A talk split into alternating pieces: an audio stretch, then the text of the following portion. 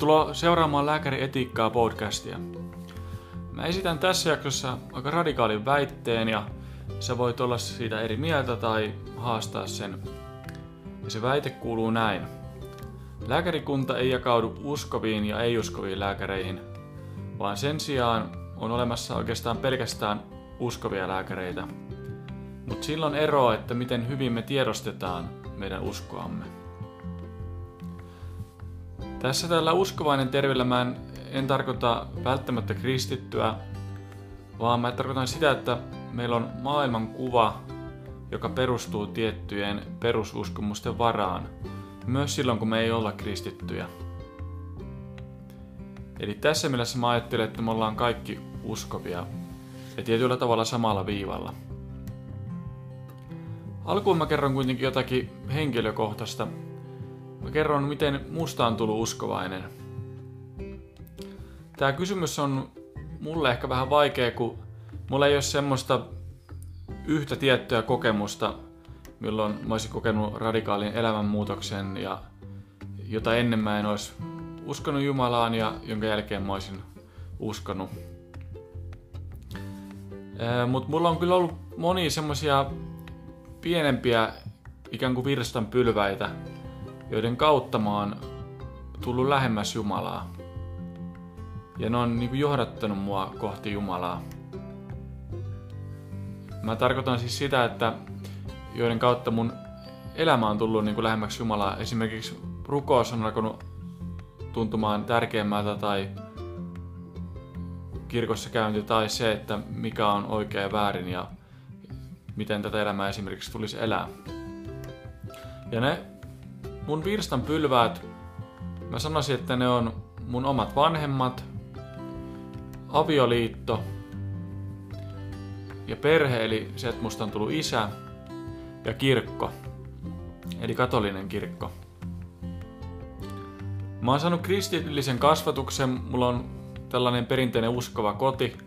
Me käytiin kirkossa ja sen lisäksi kansanlähetyksen seuroissa usein sunnuntaisin ja meillä on luettu lasten raamattua ja mulla on, muistan monia hienoja hetkiä, kun isä esimerkiksi luki lasten raamattua ja on sanottu iltarukoukset ja näin päin pois. Mä oon saanut paljon niin kuin hyvää hengellistä evästä mun kotoa ja tästä mä oon tosi kiitollinen mun vanhemmille ja mä oon myös kokenut heidän esirukousten voiman mun elämässä. Mutta kyllä mun uskoon on kuulunut myös tällainen niin kuin hengellinen murrosikä. Eli tietynlainen kriittisyys ja se, että mä oon halunnut itse aika voimakkaasti etsiä sitä, mikä on kestävää ja mikä on totta. Ja mä oon myös halunnut toisaalta etsiä sitä, että miten olisi onnellista elää tätä elämää. Mikä voisi tehdä mut onnelliseksi. Ja tähän liittyen mä oon itse tehnyt isoja virheitä. Mutta toisaalta ne on ehkä myös opettanut mulle jotakin. No sitten toinen askel kohti Jumalaa on ollut mulle ihan selkeästi avioliitto ja se, että mä oon löytänyt mun elämän rakkauden. Ja voisi sanoa, että mä olin kyllä aika hukassa ennen kuin mä menin naimisiin ja monella tavalla elin aika kaukana Jumalasta ja se avioliitto on ollut niin kuin aviopuolison saaminen tosi konkreettinen ja tämmöinen selvä merkki, mikä on johdattanut mun elämää käytännössä niin kuin kohti moraalisempaa elämää ja kohti sitä, että mä koen enemmän merkitystä elämässä ja mä koen enemmän Jumalan läheisyyttä mun elämässä. Ja myös isäksi tuleminen on ollut mulle tosi merkittävä askel kohti Jumalaa. Ja mä muistan, kun me ensimmäistä lasta odotettiin ja sitten sairaalassa oltiin, kun tää meidän pieni poika oli syntymässä, niin kyllä ne oli aika sanoinkuvaamattomat tunteet ja kyllä niin kuin siinä koki jotenkin niin valtavan suurena sen ihmeen, mitä tapahtuu, kun tulee isäksi ja saa ensimmäisen kerran oman lapsen syliin. Ja myöhemmin tämä isäksi tuleminen ja isänä oleminen on ollut varsinainen seikkailu, missä on paljon haasteita ja sellaista niin kuin kasvua kohti niin kuin parempaa ihmisyyttä. Ja siinä on tietysti myös vaikeitakin hetkiä, mutta siinä on valtava tämmöinen positiivinen voima, joka myös kannustaa olemaan parempi ja myös jos tekee virheitä, niin ei lannistu niistä, vaan yrittää päästä eteenpäin. Ja nimenomaan Jumalan avulla ja rukouksen ja anteeksiantamuksen voimalla. Enkä mä nyt tarkoita, että mä olisin mitenkään täydellinen isä tälläkään hetkellä, mutta mä haluan kasvaa paremmaksi ja haluan olla enemmän mun lasten elämässä mukana ja niin edelleen. No sitten vielä tärkeä tekijä tässä Jumalaan lähestymisessä on ollut kyllä katolinen kirkko. Ja mulla oli pitkä prosessi, kun mä liityin katoliseen kirkkoon, ja sen prosessin avaaminen olisi aika pitkä tarina, mutta mä oon kyllä jotenkin katolisen kirkon kautta löytänyt todellisesti Jeesuksen todellisen läsnäolon kirkossa ja sen, että kristiusko on oikeasti totta, että tämä on oikeasti tapahtunut ja tämä on historiallinen juttu. Että ei ole vaan mikään ideologia, mitä mä kannatan tai mitä mä oon oppinut kannattamaan, vaan tämä on oikeasti niin kuin totta. Rukous on totta ja se, että Jumala voi auttaa meitä. Ja tämä on jotenkin mulle tullut tosi konkreettisesti ja todellisesti eläväksi katolisessa kirkossa. Et mä oon täysin vakuuttunut siitä, että Jeesus elää oikeasti ja kristiusko on totta. Okei, tässä oli lyhyesti mun omaa tarinaa. Ehkä mä jatkan myöhemmin vähän tästä lisää, mutta tässä jaksossa mä haluan vähän haastaa tieteellistä maailmankuvaa ja tällaista naturalismia ja sitä semmoista asetelmaa, että tämä naturalistinen tieteellinen maailmankuva olisi jotenkin objektiivisempi tai vähemmän uskomuksia sisältävä kuin esimerkiksi kristillinen maailmankuva. Mun tavoite ei ole sanoa, että kaikkien tulisi olla kristittyjä tai katolilaisia, vaan mun tavoite on, että meidän pysähdyttäisiin miettimään sitä, että meillä on oma maailmankuva ja se vaikuttaa siihen, miten me toimitaan moraalisina olentoina ja miten se meidän eettisen ajattelu niin vaikuttaa se, että mitä me uskotaan vaikka maailman synnystä, elämän tarkoituksesta, siitä onko niin kuoleman jälkeen elämää, tai onko mitään tämän näkyvän todellisuuden, niin kuin, tästä näkyvästä todellisuudesta niin kuin laajempaa todellisuutta, tai onko Jumala olemassa. Tai, niin tämmöiset kysymykset, miten me ollaan ratkaistu, niin ne kyllä vaikuttaa siihen, miten me tehdään moraalisia valintoja. Ja mä aloitan karkealla esimerkillä ja mä pyrin purkamaan sitä osiin. Ja siinä mä jatkan näiden mun edellisten jaksojen teemojen, eli elämän alun etiikan kanssa. Mun esimerkki henkilö on Maija, joka on kristitty vakaumukseltaan, hän on perheen äiti. Ja hän on menossa synnytyksen jälkeiseen jälkitarkastukseen. Ja hän on vähän aralla mielellä. Hän on sitä mieltä, että ehkäisy voisi olla ehkä hyvä juttu tähän väliin ja on just synnyttänyt ja näin, mutta hän pohtii näitä elämän alun kysymyksiä ja hän on kuullut jostakin, että esimerkiksi hormonaalinen ehkäisy voi estää näitä alkioita kiinnittymästä kohtuun ja aiheuttaa näin varhaista ihmiselämän menetystä. Ja tämän takia tämä on tämmöinen pieni varaus tätä ehkäisykysymystä kohtaan, kun tämä Maija menee tähän jälkitarkastukseen. No siinä tarkastuksessa lääkäri kysyy rutiinikysymykset ja tekee rutiinigynekologisen tutkimuksen, sisätutkimuksen ja toteaa, että kohtu on supistunut hyvin ja haava on parantunut hyvin, mikä tuli synnytyksen yhteydessä, ja sitten todetaan, että vuorot on loppunut ja lantiopohjalihasjumppaa olisi hyvä tehdä ja ehkä vähän vatsalihasta erkaamaa on ja sen takia ei nyt suositellaan hirveästi ainakaan rankkoja vatsadesliikkeitä. Mutta sitten tulee tämän vastaanoton se hetki, mitä tämä Maija vähän ennalta jännitti. Eli tulee puheeksi ehkäisy. Ja lääkäri esittelee hormonaalisia ehkäisyvaihtoehtoja. Ja tämän esitelmän jälkeen tämä äiti saa vähän arasti kysyttyä, että miten nämä menetelmät vaikuttaa alkioon ja voiko ne estää alkion kiinnittymistä kohtuun kasvamaan. Ja tämä tilanne on sellainen, että tämän kysymyksen esittäminen on oikeasti aika vaikeaa, koska lääkäri on iso auktoriteetti, valkoinen takki päällä siinä tilanteessa ja hän voi olla aika napakka ja vähän kiireisen oloinen. Ja sitten kun tähän vielä tuo tämän eettisen kysymyksen potilaana, äitinä, niin se ei ole helppoa. No tämä lääkäri viittaa nopeasti, tai vastaa tähän kysymykseen nopeasti siinä, että no, nämä hormonalliset ehkäisyvalmisteet on turvallisia. Ja sen jälkeen tämä lääkäri jatkaa eteenpäin ja vähän niin kuin ohittaa tämän koko kysymyksen. Okei, mä pysähdyn tähän. Tämä voisi olla aika lailla aito ja realistinen tilanne oikeasta elämästä. Nyt mä eikä otan pohdittavaksi tämän äidin näkökulman ja arvot ja tämän äidin maailmankuvan näkökulman.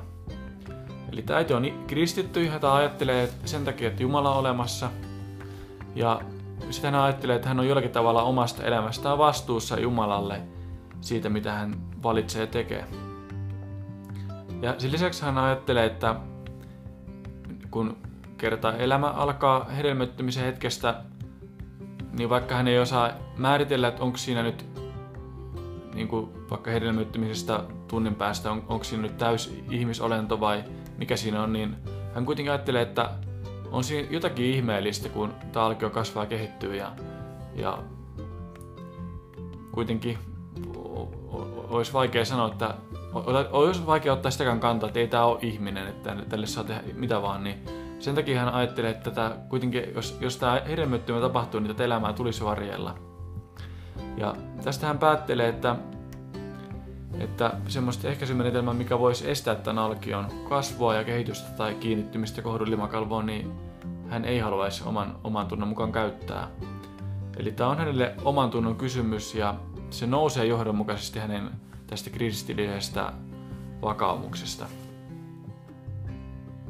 No niin, sitten mä hyppään tämän lääkärin takin sisään ja yritän vähän avata, mistä tämän lääkärin niin kuin toiminnassa voisi olla kysymys, kun tämä ohittaa tämän naisen kysymyksen.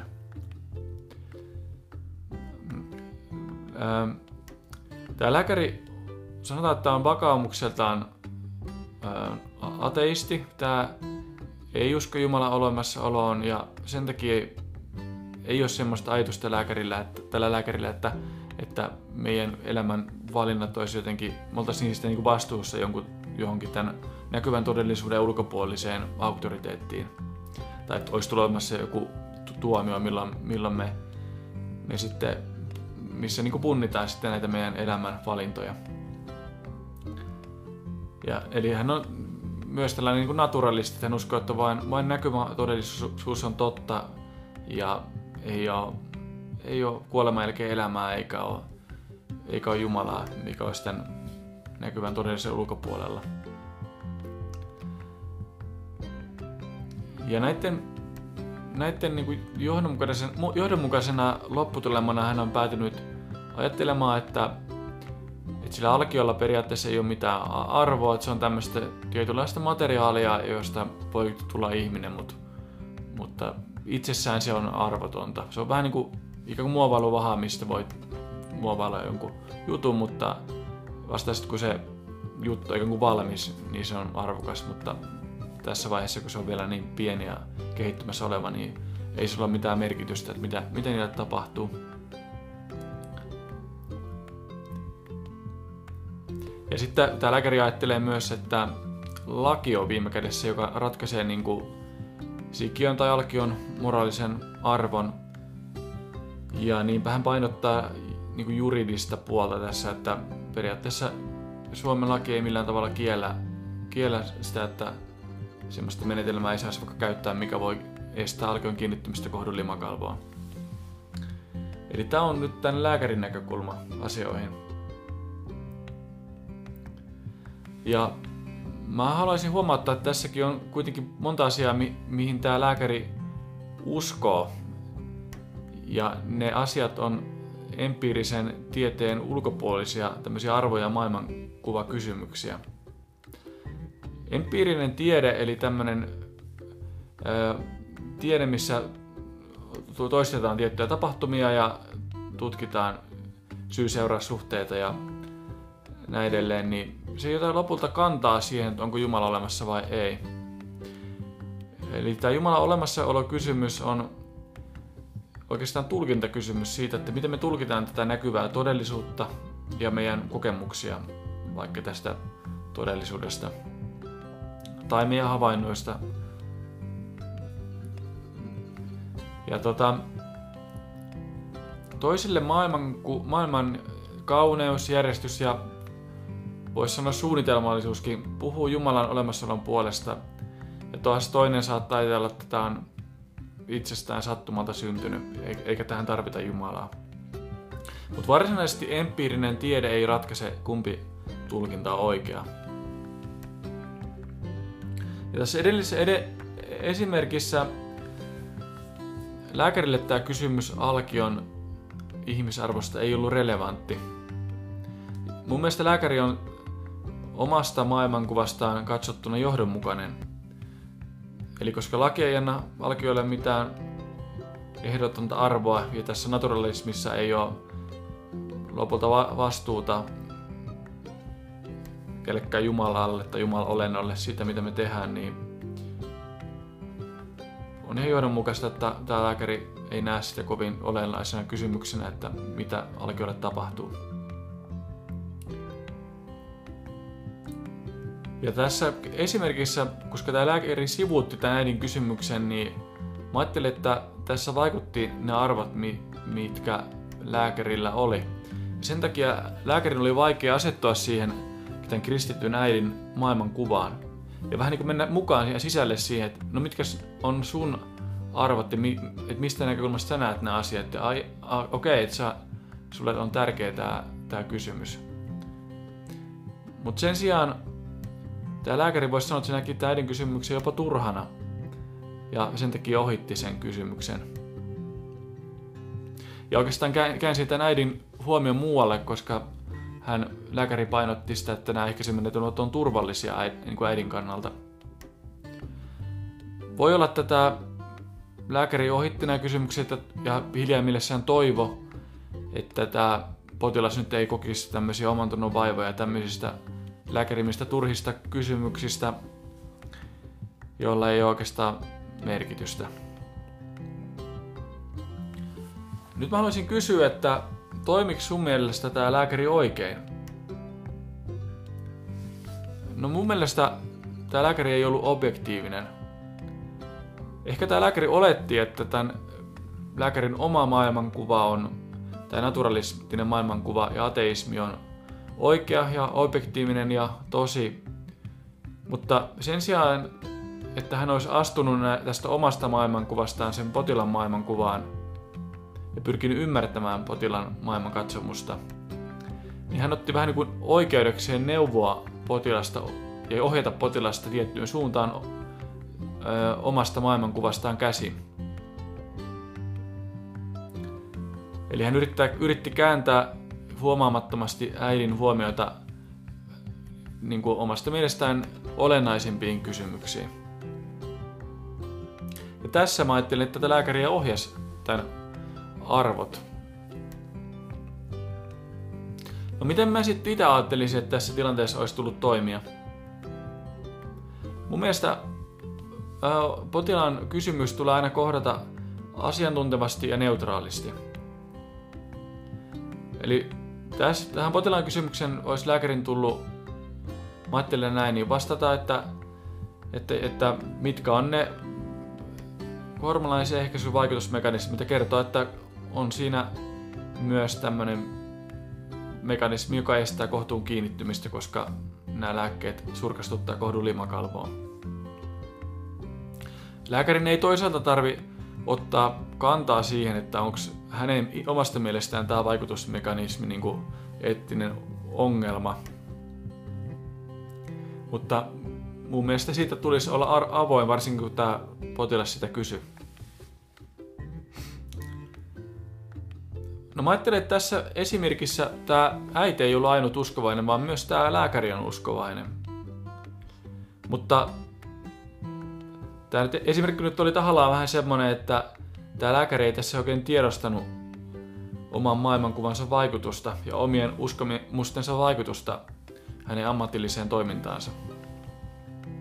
No, termi uskovainen on tietysti aika tunnella taatunut termi, enkä mä tarkoita tällä nyt provosoida. Mutta mä tarkoitan, että me uskotaan kaikki johonkin.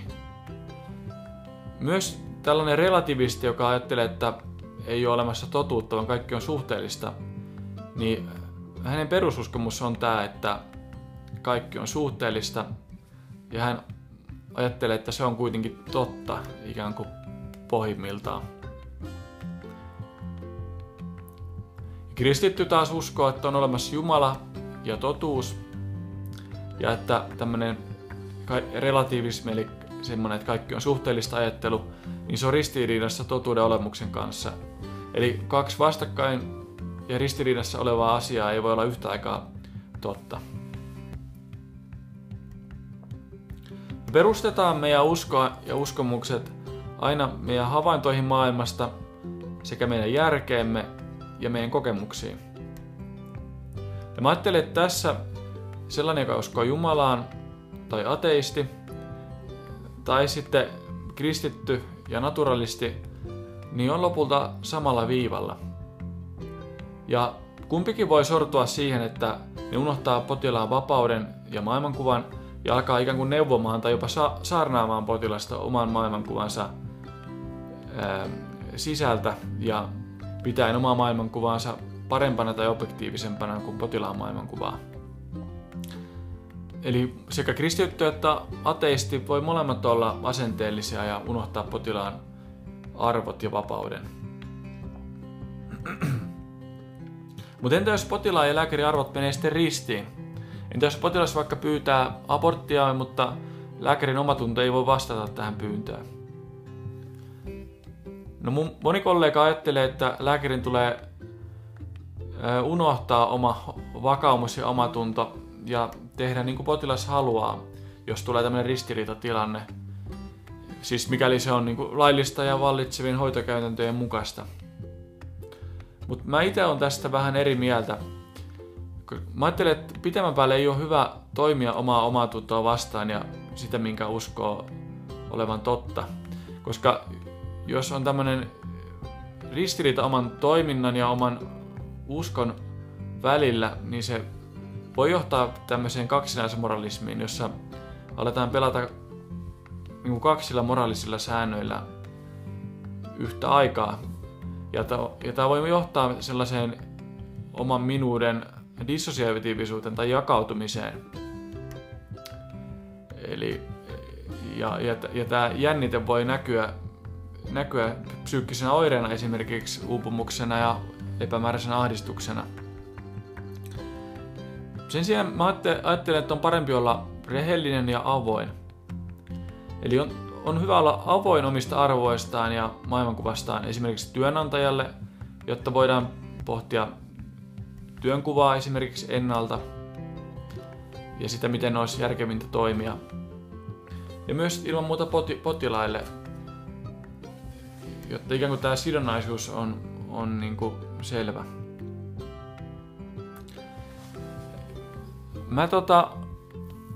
Mä muistelen, että kun mä oon saanut katolista koulutusta, niin on puhuttu tästä vapaudesta. Mä ajattelin, että mä haluaisin loppuun kertoa vähän, mitä mä oon oppinut tai mikä puhutteli mua itseään. Eli Jumala kunnioittaa meidän vapautta. Jumala on antanut meille vapaan tahdon ja paljon vapautta tehdä valintoja. Ja Jumala antaa meille myös mahdollisuuden tehdä virheitä. Eikä Jumala, vaikka Jumala on kaikkivaltias, niin Jumala ei pyri ikään kuin manipuloimaan meidän vapautta ja meidän vapaata tahtoa. Silloinkaan, kun Jumala näkee, että me käytetään vapautta väärin, niin se hajottaa meitä itseämme tai tekee meidät onnettomiksi ja surulliseksi. Ja jotakin samaa meidän tulisi ehkä nähdä ja olla suhteessa meidän lähimmäisiimme. Eli meidän tulisi hyväksyä se, että Jumala antaa meille vapauden tehdä myös virheitä ja tehdä myös väärin, niin meidän tulisi antaa sama vapaus myös meidän lähimmäisillemme. Mutta silti olla heille lähimmäisiä, olla heille rakastavia ja pyrkiä niin kuin haluta heille hyvää ja auttaa heitä. No tällä mä en tietysti tarkoita, että me ei pitäisi kannustaa meidän lähimmäisiä ja tukea heitä tekemään jotain semmoista, mikä on meidän näkökulmasta väärin tai me ajatellaan, että se aiheuttaa lopulta meidän lähimmäisille vahinkoa. Mutta meidän tulisi kuitenkin kunnioittaa sitä vapautta, mikä meillä kaikilla on. Lopuksi mä esitän vielä haasteen sulle. Kysyn, että kuinka uskovainen sä oot? Mihin sä uskot? Eli mihin sun maailmankuva perustuu? Ja miksi sä uskot, että se mikä on sun maailmankuva, niin että se on totta? Ja vielä, että jos sä sanot, että mä en ole uskovainen, vaan mä seuraan pelkästään tutkittua tietoa. Esimerkiksi mun ammatin harjoittamisessa. Niin mä haluan ehdottaa, että kuitenkin se, miten sä tuota tutkittua tietoa tulkitset, niin on vahvasti sidoksissa sun maailmankuvaan ja sun arvoihin. No tätä kannattaa ainakin pohtia. Kuullaan taas ensi kerralla. Moikka!